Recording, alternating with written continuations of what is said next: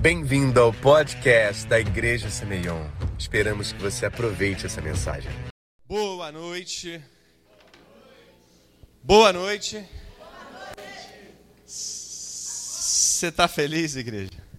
Amém? É... Coração de Jesus é um coração voluntário, amém? Então, não importa a fase que você está da sua vida, se você quer se parecer com Ele, você precisa servir. E é no processo. Quando Jesus ele libera aquela palavra de cura para os leprosos, a palavra diz que no caminho eles foram curados. Então é servindo, é no caminho, é andando com Jesus, é andando na direção do seu destino que você viverá todas as bênçãos que estão para ser liberadas para sua vida. Então, se eu fosse você, eu saía hoje desse culto e ia lá atrás, Bianca, eu quero servir, eu quero ser intencional. Vontade eu não tenho, mas eu sei que isso é importante para mim e Deus já verá, vai gerar, mas às vezes não, não tem vontade mesmo, né? Mas Deus vai gerar uma vontade no seu coração e eu creio nisso. Você sendo é, intencional e fiel àquilo que Deus quer fazer em você, através de você, apesar de você. E eu creio que Deus vai usar poderosamente esse tempo como um tempo de cuidado de você mais perto, né? Porque Deus ama aqueles que estão no caminho. Amém? Eu queria honrar também aqui, primeiramente honrar os voluntários aqui de púlpito, né? Porque eles que fazem tudo isso aqui acontecer, amém? A entrega deles é incrível. Você pode aplaudir e honrar a vida deles comigo, amém? Cara, se você é, se você é bem servido, você aplaude no, início, no, no, no, no nível da entrega deles aí, naquilo que você, que você acha que, que eles merecem. Vamos lá, gente? Agora sim. Glória a Deus. Eles dão a vida, né? Por você. Isso é lindo. Quando você olha para a vida deles, vocês veem, vocês veem poderosamente Deus trabalhando em todas as áreas da vida deles e cuidando. Então esse é um grande sinal que servir estar no caminho sendo curado. Eu queria honrar também os seminoneiros aqui, de verdade. Eu estava aqui sendo ministrado por Deus no louvor. E todos vocês, cara, que são membros da igreja, sabe? Eu queria honrar você que saiu de casa, você que preparou, veio orando, preparou a melhor roupa, colocou seu melhor perfume, né? Colocou, sabe, é, é, o seu tempo à disposição de Jesus e você veio ao encontro dele. Eu sei que aqui é muito legal, eu sei que aqui você encontra amigos, eu sei que aqui, sabe, você encontra muitas coisas boas, sabe, mas principalmente você encontra a presença de Deus. Amém? Eu quero honrar muito você porque você contribui para isso aqui, você que mês a mês acredita nisso aqui comigo, sabe? Isso aqui é um sonho que Deus nos deu há três anos e meio atrás, três anos, três anos e dois meses aí. Ah, e você tem honrado isso, você tem honrado esse chamado, e eu quero aplaudir você, amém? Glória a Deus. Isso aí. Você que faz tudo acontecer. Isso aqui só existe porque você disse sim. Posso ouvir um amém? Então a gente está na série Jesus Plan, sim ou não? O plano de Jesus, o plano, o plano que estava aqui, ó, e aqui, né? Na mente e no coração de Jesus para nos salvar.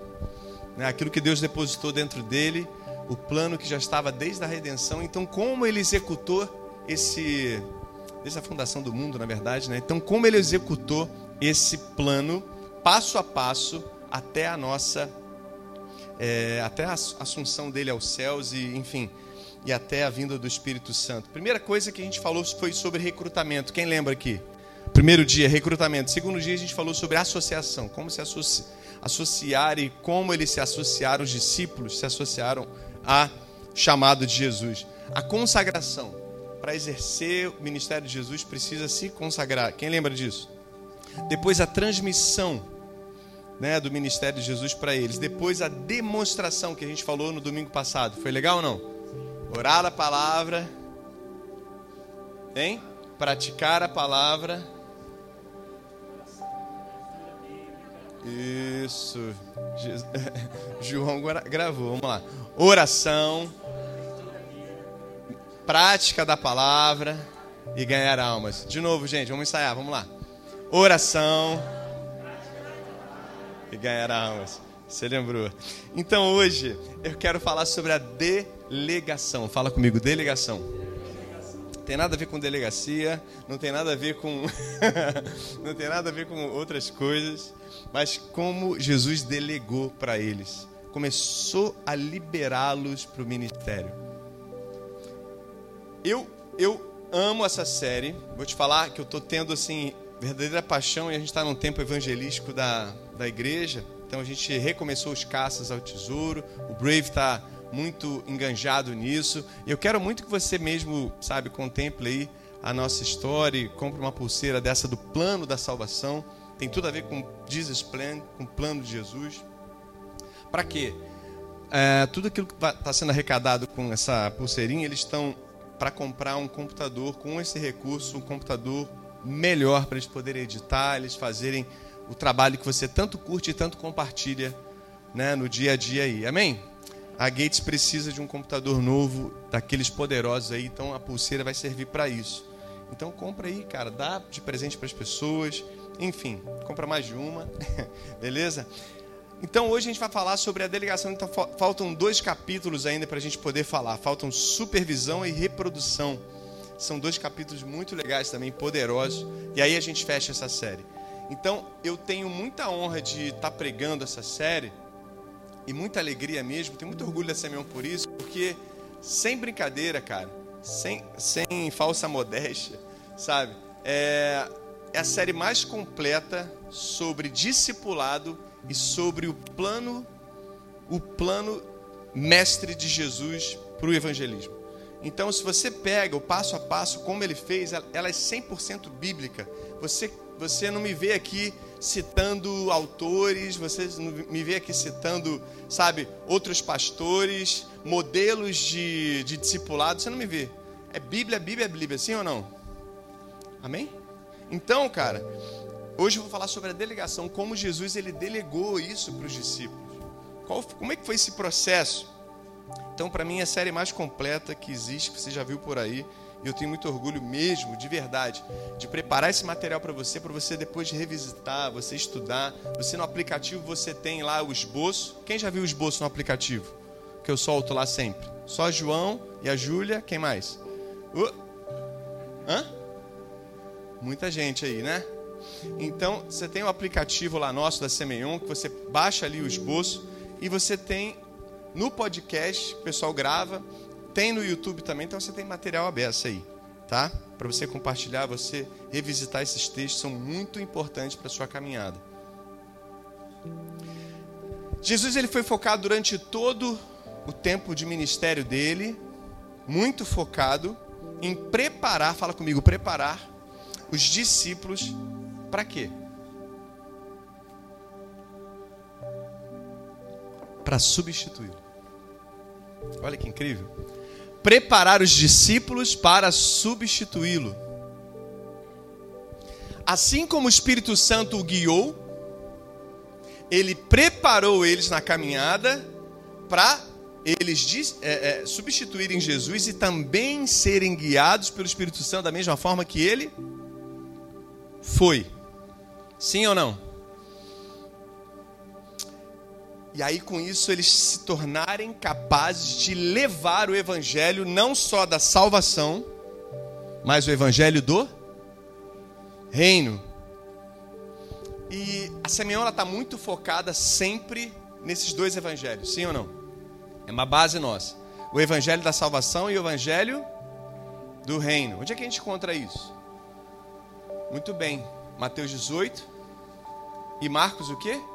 16. Olha aí, fala todo mundo junto. Eu fico meio enrolado aqui, não escuto direito. Então, Mateus o quê?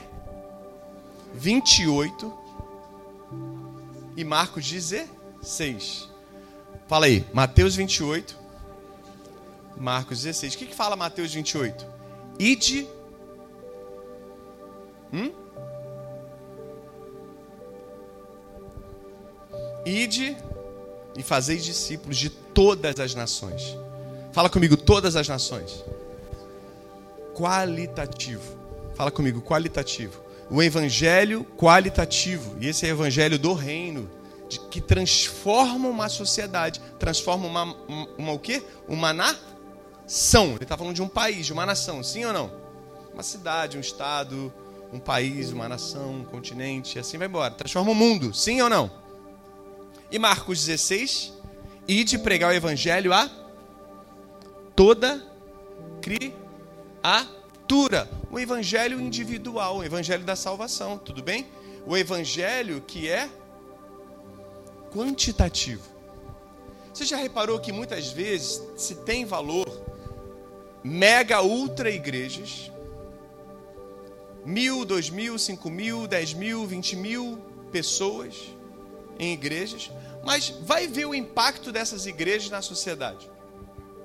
Será que ela é relevante mesmo? O evangelho da salvação, eles pararam no evangelho da salvação.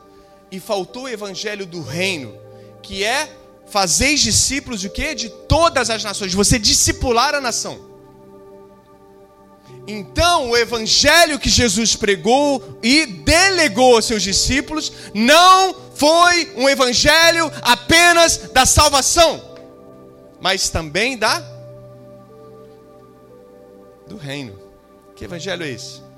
O evangelho que a linha final, a linha de chegada, fala comigo, linha de chegada. A linha final é simplesmente a transformação de uma sociedade. A transformação dessa rua, do seu condomínio, do seu, sabe, é, é, é, do seu trabalho, da nossa cidade, e assim vai, em todas as esferas até chegar à nação. Tudo bem? Então fala comigo, quantitativo e qualitativo. Quando vivemos só o evangelho do reino, não estamos, desculpe, o evangelho da salvação, não estamos vivendo o evangelho completo. Nós precisamos viver o evangelho do reino também. Então não adianta ter três S's aqui: ser sentado, salvo e satisfeito. Não adianta ser três S's: salvo, sentado e satisfeito. Você precisa levantar e transformar essa cidade e esse mundo comigo, amém? Por isso eu já te chamo para o voluntariado, porque você precisa começar a praticar aquilo que a gente vai viver muito mais intensamente lá fora. Ok? Então, e aí Jesus, ele, para isso se tornar claro no coração deles, isso demorou. Então Jesus estendia o que? Paciência, estendia graça porque eles não conseguiam alcançar muitas vezes o que Jesus estava falando, pregando, e, e, é, e é, é, assim até hoje. E Jesus falava para eles muitas vezes assim: Cara, vocês são homens de pouca fé. Você nunca viu essas passagens, não? Jesus falando para eles assim: Cara, vocês são homens de pouca fé. Porque eles não conseguiam alcançar o que Jesus estava propondo. Mas ele estendia a paciência, estendia a graça, ensinava tudo de novo. No outro dia o Job era a mesma coisa, no outro dia era a mesma coisa, no outro dia era a mesma coisa, ele ensinando a mesma coisa sempre. E eles iam aprendendo. Então Jesus ele sempre teve cautela em delegar, muito embora o reino sempre teve grandes necessidades, sim ou não? A seara é grande, mas poucos são os trabalhadores. Então o reino tem muita necessidade. Mas ao mesmo tempo que ele tinha cautela de ir delegando e fazendo eles serem transformados em sua mentalidade, tudo bem? Quando você vê os quatro evangelhos, você não vê o evangelho completo. Você vê o evangelho completo nas cartas de Paulo, nas cartas de João, na carta, na carta de Pedro. Por quê? Os evangelhos de Mateus, Marcos, Lucas e João são evangelhos de transição. Jesus está mudando a mentalidade deles. Ali é o choque do farisaísmo, é o choque cultural entre a cultura do reino de Deus e cultura religiosa. De homens religiosos. Faz sentido? Então ali não está completo. Você vê que ainda tem esse embate. Uma hora Pedro fala: Uau, você é o filho do Deus vivo. Yeah, sobre essa pedra eu vou edificar a minha igreja. E daqui a pouco, ah, Jesus, não vai embora não, fica comigo. Ah, reda-te de mim, Satanás. Não era assim? O próprio Pedro, momentos depois, de ter chamado eles de filhos de Deus, Jesus fala, manda ele para o inferno. então é mudança. Vocês estão comigo, gente? Então é a mudança de mentalidade. Fala comigo, mentalidade. Só que a gente precisa mudar. Não dá para ficar do mesmo jeito. Então, o primeiro convite feito aos discípulos por Jesus para seguirem ele, não falava da necessidade de evangelizar o mundo, de evangelho da salvação, evangelho do reino. Somente chamou para andar junto. Mas esse era o plano de Jesus. Esse era o plano dele. Vem comigo. Você não vai entender nada, mas vem comigo. Fica tranquilo. Fala para a pessoa que está do seu lado. Fica calma. Fica tranquila. Vai dar tudo certo. Se ele chamou, meu amigo, ele vai consertar todas as coisas. Fica tranquilo. Então, a primeira missão dele era envolver, fala comigo, envolver. E qual é o primeiro é dos quatro E's da nossa missão mesmo? Vem comigo, cara. Tranquilo aqui, eu sou Bianca. Vem servir comigo. Te mostrar um caminho maneiro. Vai ser maneiro pra caramba. Eu sou a Sara da Expansão. Tudo bem? Só está começando a sua jornada, né? Então, por falar nisso, quais são os quatro E's mesmo da missão da, da Semeion, hein? Envolver. Jesus envolvia. Ele enobrecia, ele não dava identidade para as pessoas. Uau, sou filho de Deus, caramba, que incrível. Daqui a pouco, empoderar eles tinham tanta fome, tanta sede, viam o resultado da oração deles. Eles viam que, o que Deus podia fazer nas pessoas através dele, empoderar. E depois enviar. Falei assim: não, Jesus. Cara, eu sei que você está indo. Sei que você vai deixar o Espírito Santo, mas agora eu vou te representar. Posso ouvir um amém? Você quer representar Jesus? Você é um embaixador ou você é um traidor? Como assim? Peraí. Quando você é brasileiro e vai representar o Brasil, sei lá, fala um país aí, na Índia, por exemplo, tudo bem? Você vai representar o Brasil na Índia, um embaixador, você vai para a Índia, você chega lá, você tem que representar o que mesmo? O Brasil, a nossa nação, a nossa cultura, as nossas paixões, tudo bem? Nossa cultura, nossos valores proteger lá os cidadãos brasileiros naquela, naquela nação, tudo bem? Porque eles são cidadãos nossos, brasileiros. Sim ou não? Embaixador ou traidor? Por quê? Você já viu algum embaixador chegar lá e falar assim: não, mas. Aí o cara começa, em vez de. Tudo bem, ele vai, ele vai conhecer toda a cultura local. Mas você acha que. É, ele vai mudar o seu cardápio 100% em casa do arroz e feijão para comida indiana lá, que eles comem até no chão lá, eles botam a mão lá no negócio, não tem nem garfo e faca, né? Porque eles falam que a mão é mais limpa, né? Porque o garfo e faca nunca tá limpo, mas a mão, se ele lavar, tá limpo. Essa é a ideia deles, tá, gente? Não briga comigo não. Então, e aí, você acha que o cara ele, ele vai ele vai ir trocando a nossa língua Daqui a pouco ele está dentro da embaixada, comendo só a comida deles, falando a língua deles, servindo ao povo deles, despachando para o povo deles, fazendo tudo o que eles fazem e não, não, sabe, é, liberando a vida dos brasileiros, não trazendo a cultura, não representando o Brasil naquela nação, não trazendo valores nossos também e deixando tudo entrar dentro da embaixada que é da Índia. Você acha que o embaixador ele foi lá para isso? Então, por que, que quando a gente vai para esse mundo, a gente sai dessa igreja, a gente sai da, da, da, presença de Deus e a gente é um traidor, cara, muitas vezes? A gente vai para a cultura desse mundo e a gente deixa a vida me levar, Zeca Pagodiano na mente, Pff, nem sei se isso existe, e a gente vai deixando a vida levar, e domingo eu conserto tudo. E domingo eu chego lá e dou um jeito. Ah, Jesus tem graça suficiente? É, cara, a graça não é barata. Você está barateando o sangue do Filho de Deus. Sabe? Então, primeira coisa que você precisa fazer, cara, é entender que você é um embaixador. Um embaixador do reino de Deus. E Deus não nos chamou para trairmos a embaixada dele na terra, tudo bem?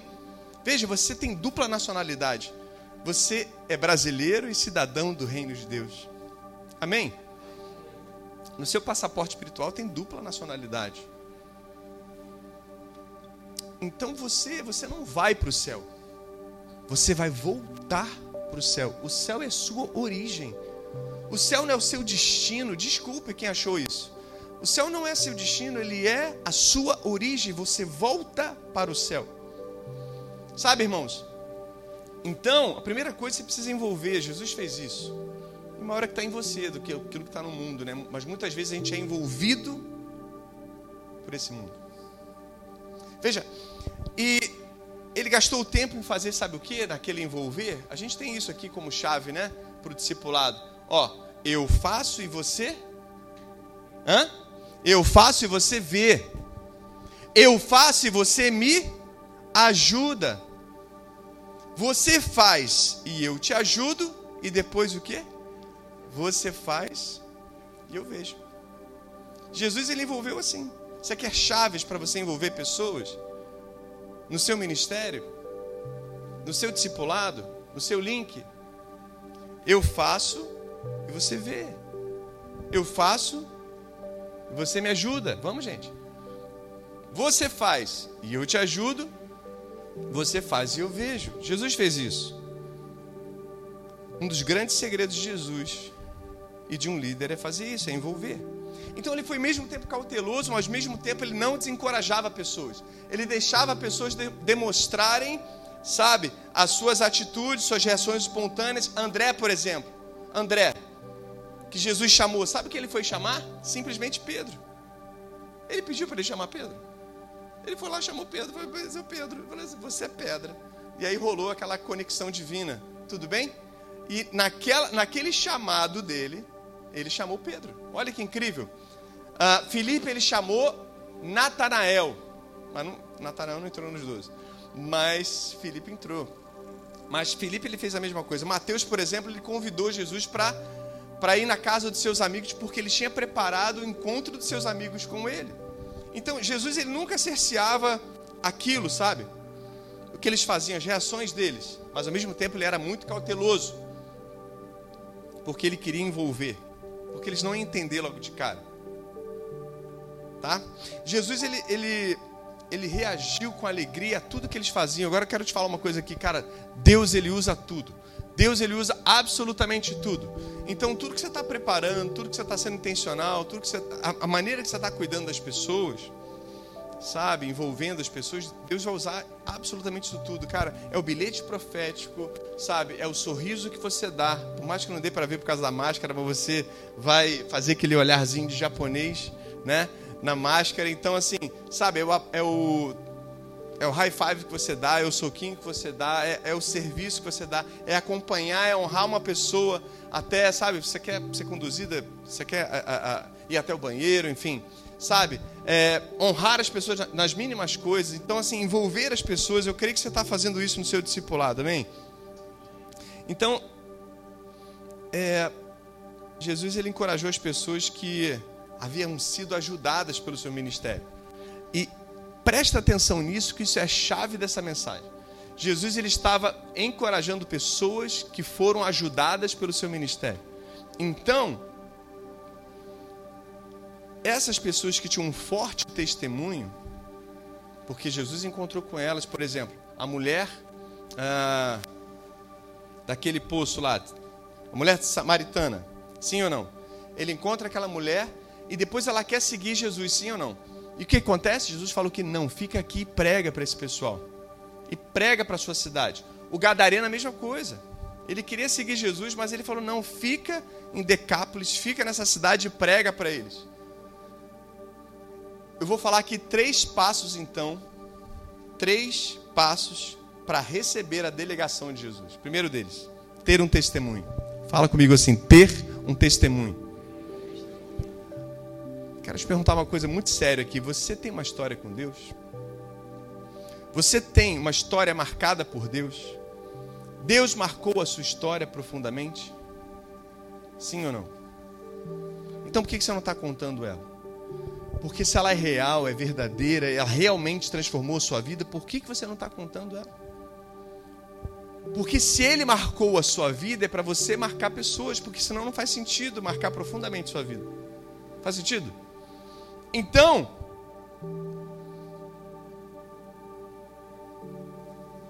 por que você não fala da sua maior paixão? A gente fala às vezes quando a gente vai sair para o evangelismo, cara, não precisa ter medo. Você errar, errou, não tem problema. Mas, cara, fala do lugar da sua paixão. Se você é apaixonado por Jesus, se nada mais é, se nada mais vai falar do que do que da sua maior paixão de todas. Você vai falar daquilo que você mais ama. Então, não tem risco falar sobre aquilo que você mais ama na vida, sim ou não? Não tem risco. Você não fala muitas vezes de um, uma camisa legal, de uma marca legal, de uma comida legal, de um restaurante legal, de um, de um filme maneiro, de um jogo maneiro, sim ou não? Por que, que você não vai falar daquilo que você mais ama na sua vida, que marcou sua vida, transformou sua história? Então a gente precisa falar, amém? Você tem experiência com Jesus? Então ele vai fazer pessoas te seguir por causa das suas experiências.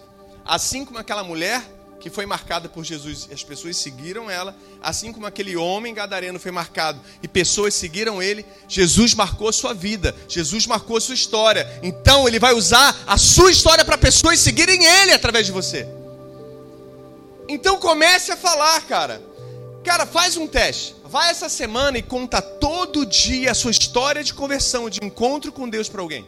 Conta, para você ver o que vai acontecer. Pessoas vão começar a te seguir pessoas vão começar a admirar você, mas na verdade é aquilo que tem dentro de você. E eu quero perguntar aqui: quanto tempo você está negligenciando a sua embaixada, o seu cargo de embaixatriz, de embaixador do reino de Deus e trocando por outras histórias? Quanto tempo? Ter um testemunho, cara, é a primeira coisa para as pessoas seguirem você. E é sinal da sua delegação. É sinal que realmente você, cara, vive o seu chamado. É ter um testemunho. Ter uma história contada. Já viu, já viu falar num, num termo chamado storytelling? Já ouviu falar nisso? Quem já ouviu falar nisso? Storytelling. Quem já viu, gente? Que é contando histórias. O americano sabe fazer muito isso você vê que tudo que o americano faz, desde a Disney, tudo, tudo, tudo, tudo é com histórias bem contadas. Eu tenho certeza que muitas coisas dos Estados Unidos você sabe a história. Desde as Torres Gêmeas, faz sentido? Desde a Disney, muita coisa você sabe das histórias. Por quê? Porque eles têm um princípio de storytelling. Isso veio da onde? Da Bíblia, cara. Jesus nada mais pediu para eles contarem as suas histórias, contarem o seu testemunho, contarem, conte aquilo que eu fiz com você. Fica aqui. Então, você precisa ter a sua história na ponta da língua. Você precisa ter a sua história. Faz o seguinte, cara, faz um resuminho da sua história e mostra para alguém que conhece você, fala assim, cara, vê se faz sentido, isso aqui te impacta. Mostra para ela. Mostra, vai mostrando para elas. Por que, que a gente, um tempo atrás, a gente fez aqui o Tipping Point? Quem lembra disso? Que era contar as histórias de mudanças acadêmicas e no trabalho profissional das pessoas. Lembra disso? As promoções das pessoas. Isso é história. Para que o cara fala assim: Uau, Deus é o mesmo ontem, hoje será eternamente. Por que, que a gente, sabe, estimula. Uh, a gravar, por exemplo, já falei isso para a equipe aqui, mas às vezes gravar os testemunhos das pessoas no final do culto. Fica a dica aí, tá? Para a gente voltar com isso. Gravar o testemunho das pessoas no final do culto. Cara, a gente pode ser acostumado com tanta cura e com a presença de Deus, não sempre, cara. A gente não pode banalizar isso. Cara, isso é, é, é o que Deus faz e o que Ele quer fazer mais ainda, mas talvez Ele não venha com mais sinais porque a gente não está valorizando o que Ele está fazendo. Faz sentido? Faz sentido? Então a gente precisa colocar para fora. A gente não pode viver num gueto gospel, não, cara. A gente não pode viver dentro de quatro paredes, não. A gente tem que expor, cara. A gente tem que, sabe, é, é, é levar para fora dessas quatro paredes tudo aquilo que a gente tem vivido aqui dentro, cara, no nosso dia a dia. Cara, eu quero desafiar você. Começa a contar no seu Instagram, sabe, tudo aquilo que Deus está fazendo na sua vida. Real real. Não é só postar foto de praia, de coisas lindas, maravilhosas, não, mas, cara, real. Coisas reais. Comece a contar. Por que, que tem milhões de pessoas seguindo, cara? Pessoas que eram tão desconhecidas que hoje você conhecem. Você conhece e segue, lá tem milhares de seguidores por causa de histórias. Nós fomos chamados para contar testemunhos, nós fomos chamados para contar, sermos influenciadores através do nosso testemunho, tudo bem? Senão o nosso testemunho não faz sentido. Apocalipse vai dizer, 19, 10, que o testemunho de Jesus é o espírito da. O testemunho de Jesus é o espírito da profecia. Na parte B do 19, 10 de Apocalipse. Ou seja, o espírito profético. Você quer que o espírito profético se mova na sua vida? Então você tem que ter uma história. Você tem que ter uma história, porque o espírito profético ele se move sobre a história. O espírito, veja, o testemunho do que Jesus está fazendo, Jesus na sua vida. O testemunho de Jesus é o espírito da profecia. Faz sentido? Então, quando a gente testemunha, a gente também está profetizando isso na vida das pessoas, porque vai acontecer não só isso, mas muito mais. Você acredita? Então, quando a gente começar a expor testemunhos, vai ser uma chuva de milagre, de cura, de libertação e salvação. Você quer ver isso? Você quer ver isso? Então Jesus, na sua delegação, delegando para eles o chamado que ele tinha, tá bom, você quer me seguir? Você quer ser meu discípulo? Então testemunhe. Então acumule experiências comigo e exponha essas experiências. Amém, igreja? Glória a Deus. Então, você seguiria alguém sem história? Qual a primeira coisa que a gente vai conhecer uma pessoa, tá, não sei o quê? Quem ele é? Que, que ele faz? Você iria para uma igreja sem história? Quem eles são? O que, que eles pregam? De onde eles vieram? Você fecharia negócio sem história? Mas o que, que esse cara é? Eu vou ser sócio desse cara? Eu vou investir nessa empresa?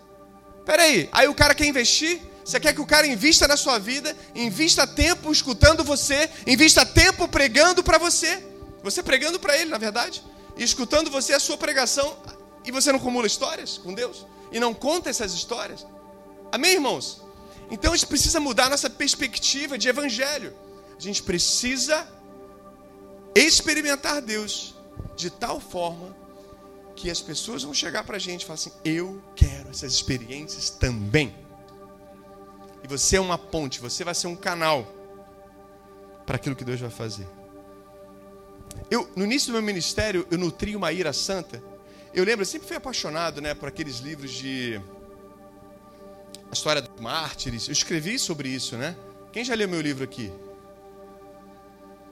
Leu, leu, leu de verdade. Levanta, levanta, levanta, levanta. Leu. Agora, quem tem? Deu mais, né? É. Então tem que ler. Cara, eu sempre fui apaixonado por essas histórias de mártires, sempre fui apaixonado pela história da igreja, sempre fui. Então, eu pregava essas histórias, pregava, pregava, pregava. Cara, eu ministrava pessoas, mas eu saía tão mal, tão mal. Eu falei, Jesus, caraca, como é que pode ter pastor, impostor, pregar aquilo que não vive? Eu falei, Deus, eu, eu, eu nutri uma ira santa, eu não quero mais contar histórias dos outros. Eu quero contar a minha história. Eu quero chegar aqui, cara, Falar, cara, a gente foi lá, a gente fez isso, pernas cresceram, o surdo ouviu, o cego enxergou, o paralítico andou. Você lembra, não? A gente no hotel lá, no Hotel H, acabou o culto, tinha uma igreja do nosso lado, que eu não posso falar o nome, também tendo culto, e o cara de cadeira de roda na porta da igreja deles, era membro deles lá, e ninguém orava, ninguém fazia nada e foi visitar. Ah, cara, para quê? Eu saí, acho que ninguém, ninguém ainda é, tinha, tinha saído, eu fui para a porta para poder é, esperar as pessoas saírem, cumprimentar as pessoas. Eu vi ele, eu deixei todo mundo de lado, deixei as 99, fui atrás dele. Fui atrás dele, cara, comecei a falar de Jesus ali de uma maneira que ele entendesse que Jesus ainda operava milagres, sinais e maravilhas, que Jesus amava ele tanto que queria ver ele de pé, não queria ver ele daquele jeito, aquilo era a sequela desse mundo caído, e pá, pá, pá, pá, pá. Botei o cara de pé, falei, cara, levanta e anda, vem comigo, o cara assim, ó. Lembra não, gente? Levanta e anda. Eu não quero contar a história dos outros, eu quero contar a minha história com Deus para você me seguir. Agora, para você também ter seguidores, você precisa contar a sua história com Deus, para pessoas se apaixonarem e seguirem o Deus que você ama. Isso é muito sério, gente. Jesus ele fala assim, para eu delegar isso para você, você precisa de uma história. Fala para o irmão que está do seu lado, para Jesus delegar o chamado dele para você, você precisa de uma história. Não saia daqui sem esse compromisso. Não saia daqui sem esse compromisso. Por que, que eu acredito profundamente que Deus nos colocou, como pastor da igreja, né? Nos colocou lá no supra-sumo entre os 50 pastores que, enfim, foram chamados para trazer o avivamento nos próximos anos no Brasil, tal. A, a igreja menor de todas, a igreja menos influente, humanamente olhando e falando assim, mas, cara, para e pensa comigo assim: por que, que a gente foi para lá? Não foi, cara, por status, não foi pela minha capacidade, foi pela minha história com Deus. Foi, sabe pelo quê? Foi pela, pela fome. Uma, uma vez a Sara Hayashi virou para mim e falou assim: Jonas, você quer ser grande? Porque você vai ser do tamanho da sua fome e da sua sede. Você vai ser exatamente do tamanho da sua fome e da sua sede. Então, feche seus olhos aí, bota a mão no seu coração. Fala assim: Deus, qual é o meu tamanho? Como é que eu estou, Senhor, espiritualmente? Se você me mostrasse no espelho espiritual, como é que eu estou? Estou nutrido? Eu estou forte? Estou faminto. Como é que está minha sede minha fome, Jesus? Eu sou muito, muito forte. Eu sou extremamente caquético. Ou eu pareço um esqueleto espiritual, desnutrido, sarcopênico, sem músculo. Como é que eu estou hoje? Eu estou que nem aqueles ossos secos, sequíssimos de Ezequiel. Ou estou olhando para uma mulher, para um homem, como Ezequiel, que é capaz de levantar a voz e levantar um exército de homens e mulheres de ossos sequíssimos. Como você está? Como você chegou aqui? Em nome de Jesus, Pai, examina teus filhos. Então, qual é a sua fome? Qual é a sua sede? Jesus não ensinou a eles apenas o Evangelho. Havia um trabalho também a ser feito. Havia um trabalho também e tarefas manuais, como obter alimentos. Eles não iam atrás de alimentos também, para poder se abastecer, cuidar de algumas vidas. Arranjar acomodações arrumar todas as coisas. Veja, escute uma coisa: se não estivermos dispostos a construir com nossas próprias mãos o que Jesus está fazendo na terra, então não seremos discípulos, seremos meramente espectadores. Se você não estiver disposto a construir, ser um voluntário, sabe, servir a Deus com as suas próprias mãos, a tarefas naturais que são precisa, preciso, nós seremos mero espectadores e não seremos discípulos. Jesus honrou a eles. Jesus honrou, cara, quem trabalhou duro. Jesus honra quem trabalha duro, amém? Você que está em casa aí, você que trabalha para essa casa aí também, e está hoje por algum motivo aí descansando, está doentinho, quero estender isso aí para você. Essa, esse senso, sabe, de honra para a sua vida é, de todos nós aqui. Jesus ele honrou. As pessoas trabalharam duro. Quer ver? Abre aí comigo João 4, de 1 a 2.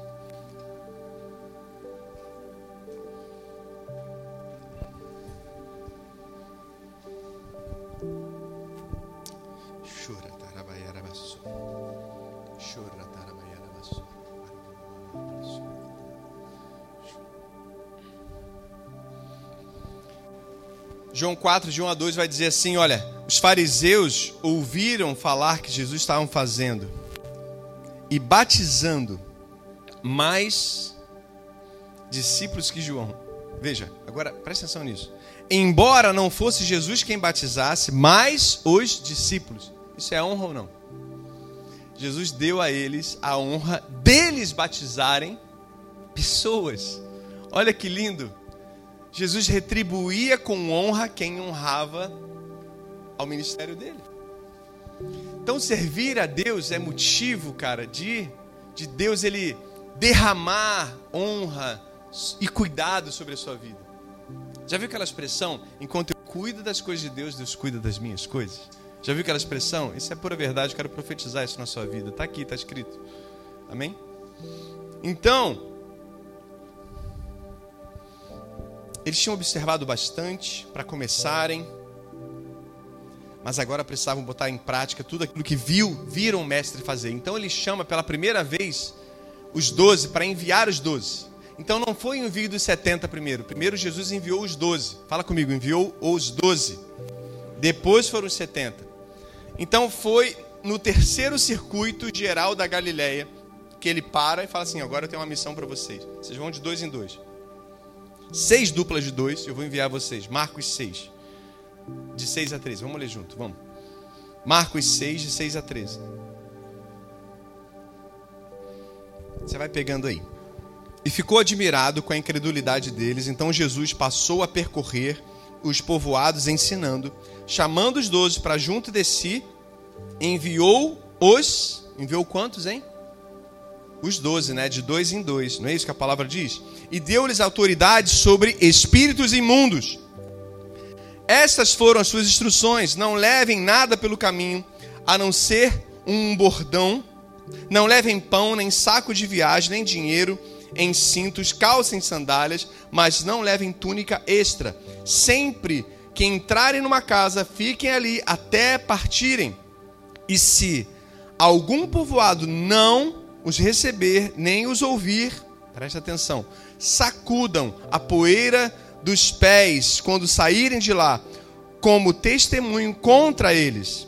Eles saíram e pregaram ao povo que se arrependesse expulsavam muitos demônios e ungiam muitos doentes com óleo e os curavam. Então, tal como a águia ensina o seu filhote, ela vai ali, né, no ninho, empurrando ali com, com o bico e com as asas também, empurrando o seu filhote para ele poder dar o primeiro salto deles, do, do filhote. Jesus fez a mesma coisa com os discípulos. Ele permitiu o primeiro voo deles. Fala comigo, é importante voar é importante ter asas. É importante fortalecer as asas. É importante ter experiências com Deus. É isso que fortalece nossa fé, irmãos. Uma fé sem obras, ela é morta. Então o que, que você está fazendo sentado? Sabe? Sabe que é onde Satanás mais quer você? É sentado. É parado. Sem envolver. Sem, sem enobrecer, sem empoderar ninguém, sem, cara, ajudar ninguém a crescer. Satanás mais quer isso. Tem, existe tempo de cuidado mesmo? Existe tempo de descanso em Deus? Existe, são ciclos de sete. São ciclos de sete. Mais seis anos trabalhando duro. Seis anos empoderando muitas pessoas.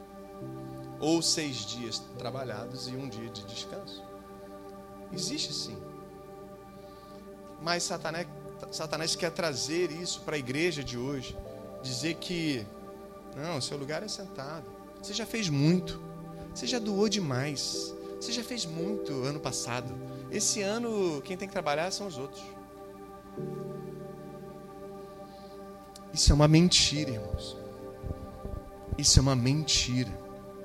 Satanás ele permite as brechas no nosso coração, porque sim, a gente, a gente se fere, sim, a gente tem processo, sim, a gente tem, sabe, limitações, sim, a gente tem a nossa humanidade, sim, só que a gente tem que lavar isso tudo com o sangue de Jesus, irmãos.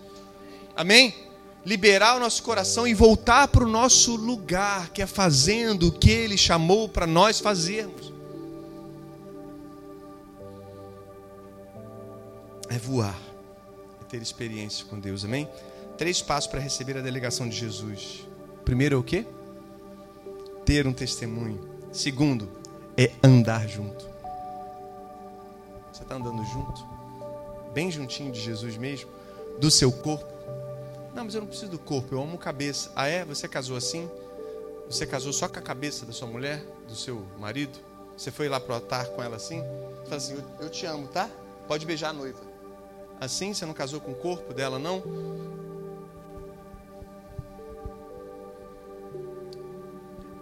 que o corpo de Cristo. Jesus não é uma mula sem cabeça. Assim como ele é uma cabeça sem corpo. Faz sentido? Nós precisamos amar o corpo. Precisamos amar uns aos outros. Precisamos amar aquilo que Deus está fazendo. É, é assim mesmo. O corpo é assim, é uma família, né? Uma família, cara. E a gente vai. Ferro afiando ferro. Não é? Nem sempre é do seu jeito. O amor também ensina a ceder. Ou o casamento é só você que faz tudo? O amor, tá bom. Então tá, hoje a gente vai comer estrogonofe, se você gosta. a gente não come pizza. Queria pedir uma pizza para ficar depois no sofá, boiando lá. Uh, me empanturrar de pizza. Não, mas eu quero estrogonofe. Inclusive tá pronto. Vai gastar dinheiro com pizza? Não é assim? Não é... Meu Deus. Não é assim? Eu fiz macarrão com carne moída. Bom, bonito e barato. Vai te alimentar do mesmo jeito. Claro que o caviar alimenta, mas o cachorro quente alimenta também. Enquanto você não consegue o, o, o caviar, você tem você tem o cachorro quente. Faz sentido? Quem já viu isso, hein? Olha aí. Não? Pois é. Então, Jesus ele, ele ensinava sistematicamente a eles, cara, sobre a missão que estavam encarregados. E davam nós, às vezes, na cabeça dele para poder entender isso tudo. Mas calma, tudo bem, não tem problema. Segue o jogo. Tudo bem? Às vezes tem um varzinho, mas segue o jogo. Faz sentido? É assim, a vida é assim, né? A vida tem vários var, né? Vars, né? Tem vários. E para, analisa, né? Não deu, não foi. Ou foi, e vamos embora, vamos, vamos para frente, vamos virar o jogo, amém, irmãos? E é isso. então, ele ensinou explicitamente muitas coisas, sabe? Na prática. Então, ele ensinou na prática explicitamente, mas implicitamente estava a teoria. Então Jesus não gastou uma escola sinistra com eles, assim, de muitos e muitos anos. Não, cara, evangelho é prático, irmão. Evangelho é para prática. Você ensina sim, você dá a base sim, tal, não sei o quê, cara, mas só que vamos comigo. Evangelho não é, não é só escolinha, cara, dominical não, não é só não é só escola de ministério, não, cara. Evangelho é prático. Não adianta nada você fazer um monte de escola aí, pagar uma fortuna aí, um monte de mentor, não sei o que, você não bota nada em prática. Cadê o resultado? Pelo fruto conhecereis. Evangelho é prático, cara. Prático. Simplesmente prático. E mais do que isso, você está ensinando pessoas a viver isso? Então, é sinal que você não tem esse estilo de vida. Se você não ensina, você não tem estilo de vida. Então, nós precisamos ser uma igreja que tem que sair da teoria e a gente tem que ir para a prática. Eu não vou admitir mais uma igreja teórica. Amém, irmãos? Foi até hoje. Dia 18 de agosto, nós acabamos de sepultar 15, eu falei 15, foi 15. É porque eu tinha 8 de agosto, é. é 15 de agosto. Faz assim. Pode fazer. Deixa não é católico não, pode fazer. É a cruz, nós estamos sepultando. Amém? Uma igreja teórica hoje aqui jaz uma igreja teórica. Faz sentido? Sabia que antigamente os reis, né, as rainhas, todo mundo enterrado dentro da igreja, né? Só que aqui a gente enterrou uma igreja teórica, tudo bem? Vou botar uma plaquinha, aqui jaz uma igreja teórica.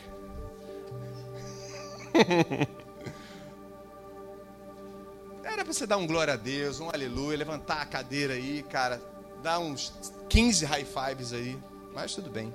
Posso ouvir um amém, pelo menos? Então, ai, ai. Como é que Jesus ensinava então? Cara, é pelo propósito. Ele parava tudo, acompanhava, eles o acompanhavam. E eles sabiam que, cara, se eu tenho uma vida de testemunho e andando junto com ele, os sinais vão me seguir. Os sinais me seguirão. Os sinais seguirão aqueles que creem.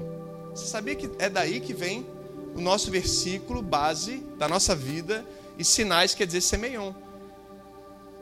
Fala comigo, sinais quer dizer semeion. Marcos 16.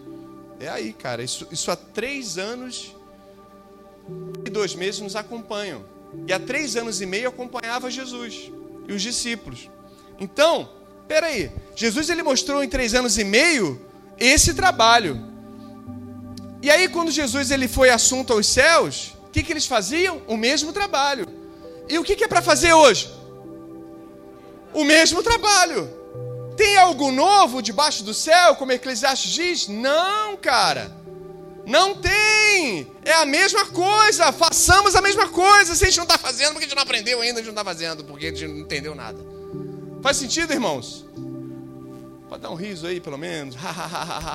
Relaxar um pouquinho. Então a gente precisa fazer. Precisa fazer, cara. A gente não está entendendo as coisas, irmãos. Então, Marcos 16. Ah, Marcos 16, vamos lá, lê comigo aí.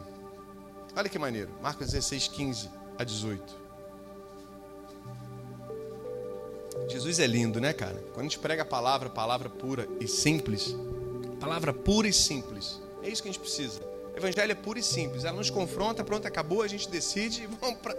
passa. Como é, que, como é que existia aquele cara do professor Raimundo lá? Fecha a conta e passa a régua. É assim. Evangelho é puro e simples. Vamos lá. Marcos 16, 15. Vamos até 18. E disse-lhes: Vão pelo mundo, pelo mundo todo, e pregue o evangelho a todas as pessoas. Quem crer e for batizado será salvo, mas quem não crer será condenado. Simples assim. Estes sinais acompanharão os que creem. Você tem testemunho? Você está contando história? Você está andando junto? Então vai seguir, cara. Em meu nome, expulsarão o quê? Expulsarão demônios, falarão novas línguas, pegarão em serpentes, e se beberem algum veneno mal. Veja, alguma armadilha contra você. O que está dizendo aqui? Não lhes fará mal algum. Em outras palavras, imporão as mãos sobre doentes, ficarão curados. Como assim pegarão em serpentes também que ele está dizendo aqui? Às vezes sem querer, né? Às vezes sem querer, às vezes você está ali, pegando as madeiras ali para você fazer ali uma, um acampamento para você parar ali. Na, imagina eles nas viagens, né? E aí, sem querer, pegou, botou a mão na serpente, a serpente mordeu eles. E aí? Hã? Não fará mal algum. Ou seja, tudo aquilo que você foi intencional, mas sem querer você errou, você está protegido, cara.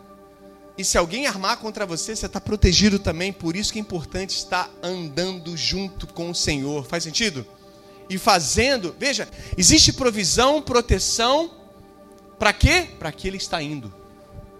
Existe proteção e provisão para aquele que está indo. E eu pergunto para você: você está indo ou você está vindo? Você está indo ou está parado?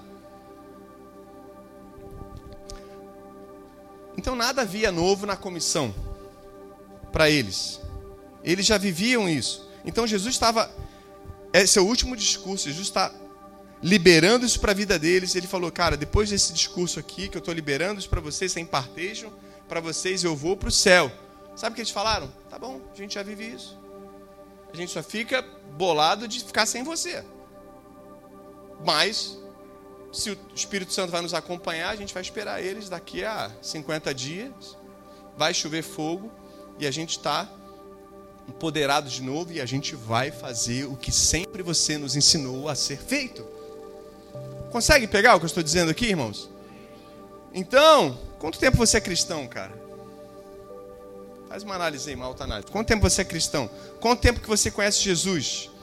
O que está faltando para você voltar a fazer o que Ele sempre te chamou para fazer? O que está faltando? O que está faltando? Não vai, não vai descer um anjo aqui, cara. Falar assim: olha, é hoje que eu preciso voltar a te ensinar. Vou te dar um curso online um curso online, uma mentoria angelical. Eu vou te dar um acompanhamento, tá? Por seis meses. Não vai existir isso, cara. Claro, isso é tudo maravilhoso. Eu gosto de fazer. Eu faço muito, mas a gente tem que botar em prática isso, irmãos. Então, suas instruções deixaram bem claro o senso de urgência, né? Então, vê comigo Mateus 10, rapidinho aí. A gente vai terminar.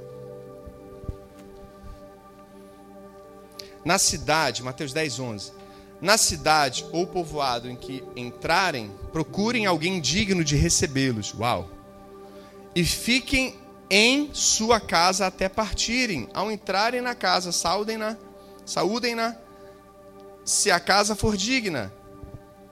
Que a paz de vocês repouse sobre eles. Ela, na verdade. Se não for, que a paz retorne para vocês. Se alguém não os receber, nem ouvir suas palavras, sacudam a poeira dos pés quando saírem daquela casa ou cidade. Eu digo a verdade. Olha isso, gente. No dia do juízo haverá menor rigor para Sodoma e Gomorra. Quem lembra dessas cidades aí? Menor rigor para Sodoma e Gomorra do que para aquela cidade. Cidade o quê? Que negligenciou os discípulos. Olha a autoridade que Deus nos deu. Olha o tamanho da autoridade que Ele colocou sobre a gente.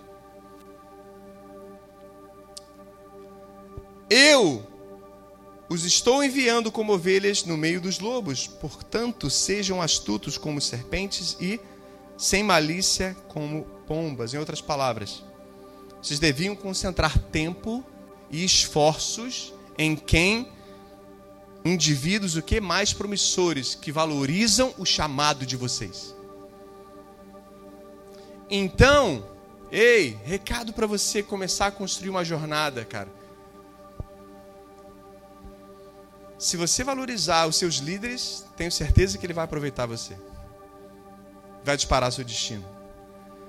E pessoas que já estão debaixo de você, que valorizarem nosso chamado, valorizarem a nossa missão, que nada mais é do que a missão de Jesus, são essas pessoas que você tem que contar. São capazes de dar continuação ao trabalho de Jesus na terra. Eu acho que um pai ficaria muito frustrado, né? Se ele abrisse uma grande empresa, tivesse um grande respeito, notoriedade mundialmente, instruísse um filho naquele caminho, mas aos 45 do segundo tempo, não, pai. Eu vou ser outra coisa totalmente diferente. Ou ele fala assim: Eu não quero trabalhar. Eu não quero trabalhar. E aí ele faz o quê? Ou ele dá aquilo para pessoas que ele nem conhece direito, não são filhos dele, ou ele tem que vender tudo e viver daquela aposentadoria. No Banco Real foi assim, né? um banco atrás, um tempo atrás aí. Veja, tem uma herança, cara, disponível para você. Um chamado muito lindo e muito poderoso, mas que você precisa honrar esse chamado. Você está andando junto? Terceiro passo e último aqui eu termino. Três passos para receber a delegação de Jesus. O que, que eu falei? Ter um testemunho. Segundo, andar junto. Terceiro, não lançar pérolas aos porcos, que é isso que ele está falando aqui. Não lançar pérolas aos porcos. É forte, né? Mas é bíblico. Saiu de Jesus isso. Não posso fazer nada, irmãos. Mateus 7, 6. Não deem o que é sagrado aos cães. Não atirem suas pérolas aos porcos. Caso contrário, estes a pisarão. E aqueles, voltando-se contra vocês, os despedaçarão. Uau. Se eles não encontrassem uma pessoa que valorizassem qualificada, eles foram instruídos até sacudir o pó das suas sandálias, cara. Então, as verdadeiras cabeças do reino, vem comigo. As verdadeiras cabeças do reino valorizam e honram o chamado de um líder e de um missionário. As verdadeiras cabeças do reino aquela que vai ser a pessoa que vai ser a ponte com aquela nação, a pessoa que vai ser a ponte com aquela família, a pessoa que vai ser a ponte com aquela empresa, a pessoa que vai ser a ponte com aquela cidade, a pessoa que vai ser a ponte com aquela esfera, é a pessoa que tem que valorizar você. Caso contrário, se você for rejeitado pregando o evangelho para aquela pessoa que Deus mostrou para você, mas ela não quis saber de nada, enfim, você pregou o evangelho naquela empresa, naquela cidade, cara, o futuro dela você já sabe que é pior do que Sodoma e Gomorra. Isso é forte. Jesus falou isso. Tudo bem? Isso não está no Antigo Testamento, irmãos. Está no Novo Testamento. Palavras de Jesus. É forte ou não? Então, sabe quem sustenta a sua empresa, a sua família, cara? Sabe, os seus amigos, tudo que você constrói lá fora é a palavra que está dentro de você. Então, pregue a palavra de Deus. Pregue. E Deus vai te mostrar quem vai ser a ponte para aquela esfera para aquilo que você está construindo lá fora. E aquela pessoa que você vai pegar, vai trabalhar o coração dela. E você vai ganhar, cara, aquele monte para o Senhor. Amém? São as pessoas chaves. Pessoas que são chaves. Fala comigo, chaves. Então, uau, olha só, se não houvesse ninguém, aquele lugar ia atrair o julgamento do próprio Deus. As trevas eternas contra aquele lugar. Meu Deus. Isso é muito sério, cara. Então, por que, que Jesus ele admoestou os discípulos, então? Por que, que Jesus fez isso? Que fossem prudentes como as serpentes e simples como as pombas. Por que, que ele falou isso? Alguém sabe? Por quê? Porque ele jamais, Jesus, fala comigo, Jesus jamais permitiu que os discípulos subestimassem o poder de Satanás e a incredulidade de pessoas. Ele não, não pediu para subestimar. Ele não pediu para subestimar, não, cara. Ele vai ter poder sim se houver incredulidade. Ele vai ter poder sim. Agora, ele falou para você não ter medo disso. Ele falou para você não ter medo disso. Mas para você ter um coração livre disso, porque isso pode acontecer. Mas para isso você precisa ser prudente como Hein? A serpente, simples como as pombas. Poderia existir uma resistência natural mesmo a um evangelho remidor, ao evangelho que está aí, ó. Deus amou o mundo, cara, tão perfeito, criou tudo tão perfeito, mas deu liberdade ao homem, sim ou não? Olha para sua pulseira aí. E aí o homem, dentro da sua liberdade, escolheu pecar, escolheu ficar sem Deus. Ah, mas o que, que é o pecado? Olha para o mundo que está aí fora, cara. Olha para o mundo que está aí está em ordem, as pessoas se amam, está tudo em harmonia, tudo dá certo. Não, cara. A doença, sabe, a fome, a escassez, sabe, a avareza, tudo isso entrou no mundo e a gente chama isso de pecado. Agora, Jesus ele tinha um plano, ele tinha um filho e ele, sabe, trouxe seu único filho. O Verbo, o próprio Deus, encarnou em forma de homem e morreu por nós na cruz do Calvário, levando todas as nossas maldições. Sabe, e diante disso, e diante dessa verdade, qual é a sua escolha? É isso. Não é possível alguém. É possível, Jesus falou que é possível. É possível então alguém resistir à natureza desse evangelho remidor? É possível. E Jesus falou, cara, Sai daí. Limpa seus pés. Você não pode lançar pérolas aos porcos. Agora, aquele cara que valorizar o seu coração, valorizar a palavra que está dentro de você, é esse que eu escolhi para mudar aquele lugar. Então, ah, veja, estava na casa de um paciente meu, e aí fui com a pulseira, evidentemente, né? eu faço o que eu prego, tudo bem, irmãos? E eu fui lá, caso do paciente, cheguei, ele olhou, ah, o que, que é isso? É um enigma? Ele é todo. É, código da Vinci, ele, sabe? Isso é um enigma, não sei o que. Eu falei, ah, pode ser. O que, que vem à sua cabeça? Ele falou, cara, pô, parece o amor aí, tal, contra a religião, não sei o quê, papapá, os religiosos, né, tal, contra o amor. Falei, tá. Aí ele falou: Ah, quem sabe disso é minha filha. Minha filha é psicóloga, ela vai saber tudo isso. Tá, chamou. Espírito humanístico. Chamou. Tal. E aí começou a falar um monte de coisa também que eu não entendi nada que ela falou. Tipo, tá. Não, eu dei uma atenção, porque falei, cara, legal, tem que dar atenção. Para poder me ouvir depois, eu tenho que dar atenção. Faz sentido? Faz sentido, irmãos? Então dê atenção. Eu deixei. Aí o inimigo, crente que ele ia ter plataforma, né? Só que Deus estava aprontando uma plataforma naquela casa. Aí chegou a esposa, chegou a outra senhora, chegou o cuidador dele, cinco pessoas, só olhando para a pulseira. E blá, blá, blá, eles discutindo entre eles. Falei, Jesus, não se entendem. Quem tem o Espírito, né, não tem Espírito de Deus, não se entende. Né? Falei, meia hora por causa de uma pulseira. Falei, Jesus, é tão simples, né? Então vamos lá. É, eu levantando minha mão, pedindo para poder falar. E aí, de repente, tá, Jonas, conta aí o que, que é, porque ninguém tá, tá se entendendo aqui, a gente não chegou a conclusão nenhuma. Eu expliquei o que eu expliquei para vocês. E os cinco ficaram assim: caraca, que lindo, cara. Jesus ganhando plataforma ali dentro plataforma naquela casa. O evangelho é simples. Simples. Eu podia contar isso aqui em 10 anos. Sim ou não? A gente tem bagagem para poder contar isso. Parte por parte. Por muitos anos. Eu pretendo pregar mais que 10 anos. Então eu contaria isso aqui por 10 anos tranquilamente. Sim ou não? Amém, irmãos?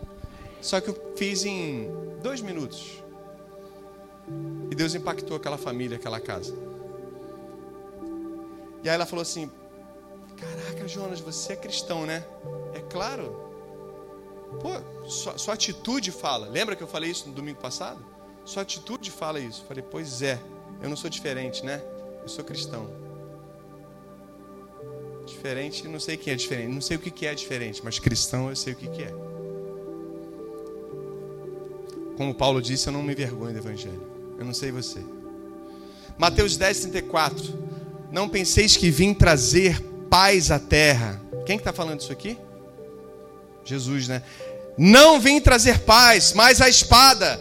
Pois vim causar divisão entre o homem e seu pai, entre a filha e a sua mãe, entre a nora e sua sogra Assim os inimigos do homem serão os da sua própria casa. Quem ama o seu pai ou a sua mãe mais do que a mim, não é digno de mim. Quem ama o seu filho a sua filha mais do que a mim, não é digno de mim. E quem não toma a sua cruz e vem após mim, não é digno de mim. Isso é forte ou não, irmãos? Esse é o evangelho. Jesus fazia evaporar qualquer, sabe, qualquer noção de facilidade com o evangelho.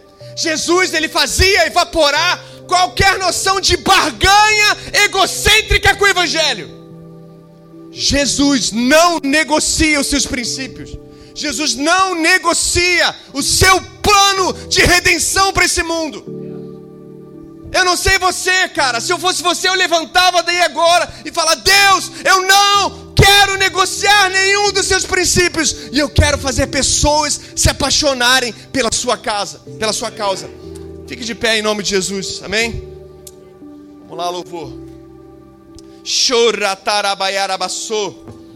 Chorabababassô. Ele sabia que se o evangelho fosse extremamente obedecido, ele revolucionaria a vida deles, ele revolucionaria a vida de pessoas, de nações. Então, irmãos, chegou a hora de você revolucionar esse planeta, amém? Chegou a hora de você transformar vidas e nações, não só quantitativamente, não só pessoa por pessoa, criatura por criatura, mas nações. Pastor, eu não estou com pretensão de ir para nenhuma nação. Pois é, mas assim como o médico tem a sua nação, tem a sua linguagem, ele tem pessoas que o que ele fala lá dentro só ele entende. Ele tem uma cultura, eles têm uma roupa, eles têm um jeito de ver a vida, eles têm, sabe, é uma nação. É uma nação. Assim como o advogado também, assim como a sua empresa que você trabalha, é uma cultura. É um lugar, é uma cultura onde Deus ele quer alcançar. Deus ele quer alcançar pessoas através de você. Feche seus olhos. Deus quer alcançar pessoas através de você, só que você precisa agora trazer à memória as suas histórias com Deus, tudo que Ele fez na sua vida. O que, que Ele fez na sua vida? O que, que Ele fez? O que, que Ele fez? Eu tenho certeza que Ele fez muita coisa e Ele continua fazendo, e Ele está fazendo, Ele quer fazer muito mais. Ah, se Ele já fez alguma coisa e você chegou até aqui, imagina o que Ele quer fazer a partir desse dia de hoje, 15 de agosto. Ele quer fazer muita coisa. Mas para isso você tem que estar aberto para ter experiências, andar junto, andar junto, andar junto, para contar essas histórias, para contar essas histórias e não lançar pérolas pessoas que não vão valorizar, sabe? Para você começar a incendiar coração de pessoas, fazê-las te seguirem.